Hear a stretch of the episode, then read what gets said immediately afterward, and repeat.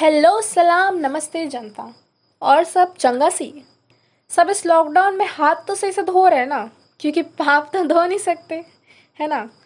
खैर छोड़ो, मैं मौसमी शर्मा जनता की कोई डिमांड नहीं होने के बावजूद भी अपने लिखे दो चार शब्दों को सुनाने आई हूँ।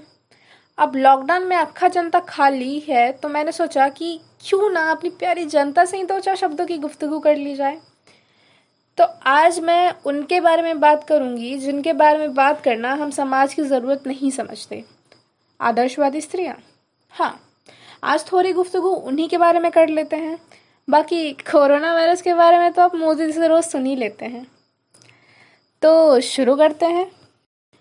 आदर्शवादी स्त्री वो जो अक्सर कुछ नहीं बोलती, सीमाओं में रहना जानती है, और सीमाएं वो जो समाज ने बनाई हैं ये कहकर कि औरतों की पूजा होगी।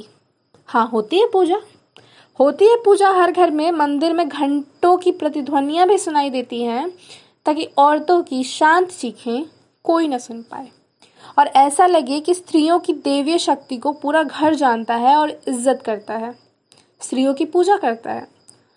घूंघट रखना, बुर्का पहनना, सहन करना, सलीके वाले कपड़े और चंद बिना सिलवटे वाले गाढ़े दुपट्टे, ताकि कोई कुछ ना देख पाए, ना प्रतिशोध, ना गुस्सा, ना वो आग जिसके अंदर पूरे समाज को ख़त्म करने की शक्ति हो, कुछ भी नहीं।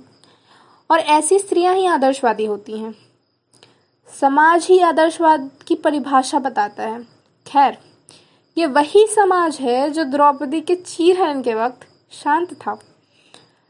ये वही समाज है जो अहिल्या के वक्त अंधा हो चुका था, और ये वही समाज है जिसने सीता की परीक्षा ली। पर अजीब बात है कि ऐसे समाज के अहंकार का अंत भी इन्हीं औरतों ने किया। द्रौपदी ने अपने बदले की आग में कौरवों का साम्राज्य खत्म कर दिया। खून से स्नान करके दुनिया को बता दिया कि औरतों की सीमाओं के साथ खेलने का परिणाम क्या होता है। अहिल्या के पत्थर स्वरूप को शरीर में बदलते इसी समाज ने पथराई आंखों से देखा था। साबित हो चुका था कि औरतों की सीमाओं की कदर स्वयं भगवान भी करते हैं।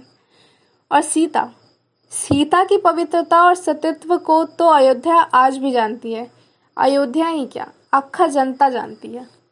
पर क्या फ़र्क पड़ता है इस बात से कि हर औरत में सीता है, हर औरत में अहिल्या है, या फिर प्रतिशोध की ज्वाला में धधकती द्रौपदी भी है।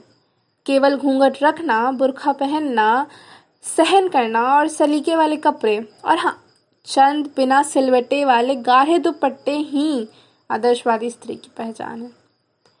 आज के पॉडकास्ट का मकसद आपको फेमिनिस्ट बनाना नहीं था, ना ही आपके मन के विचारों को ठेस पहुंचाना था, पर अक्खा जनता को सभी औरतों की तरफ से ये बताना था कि हम देखेंगे। हाँ, हम ही देखेंगे। शुक्रिया।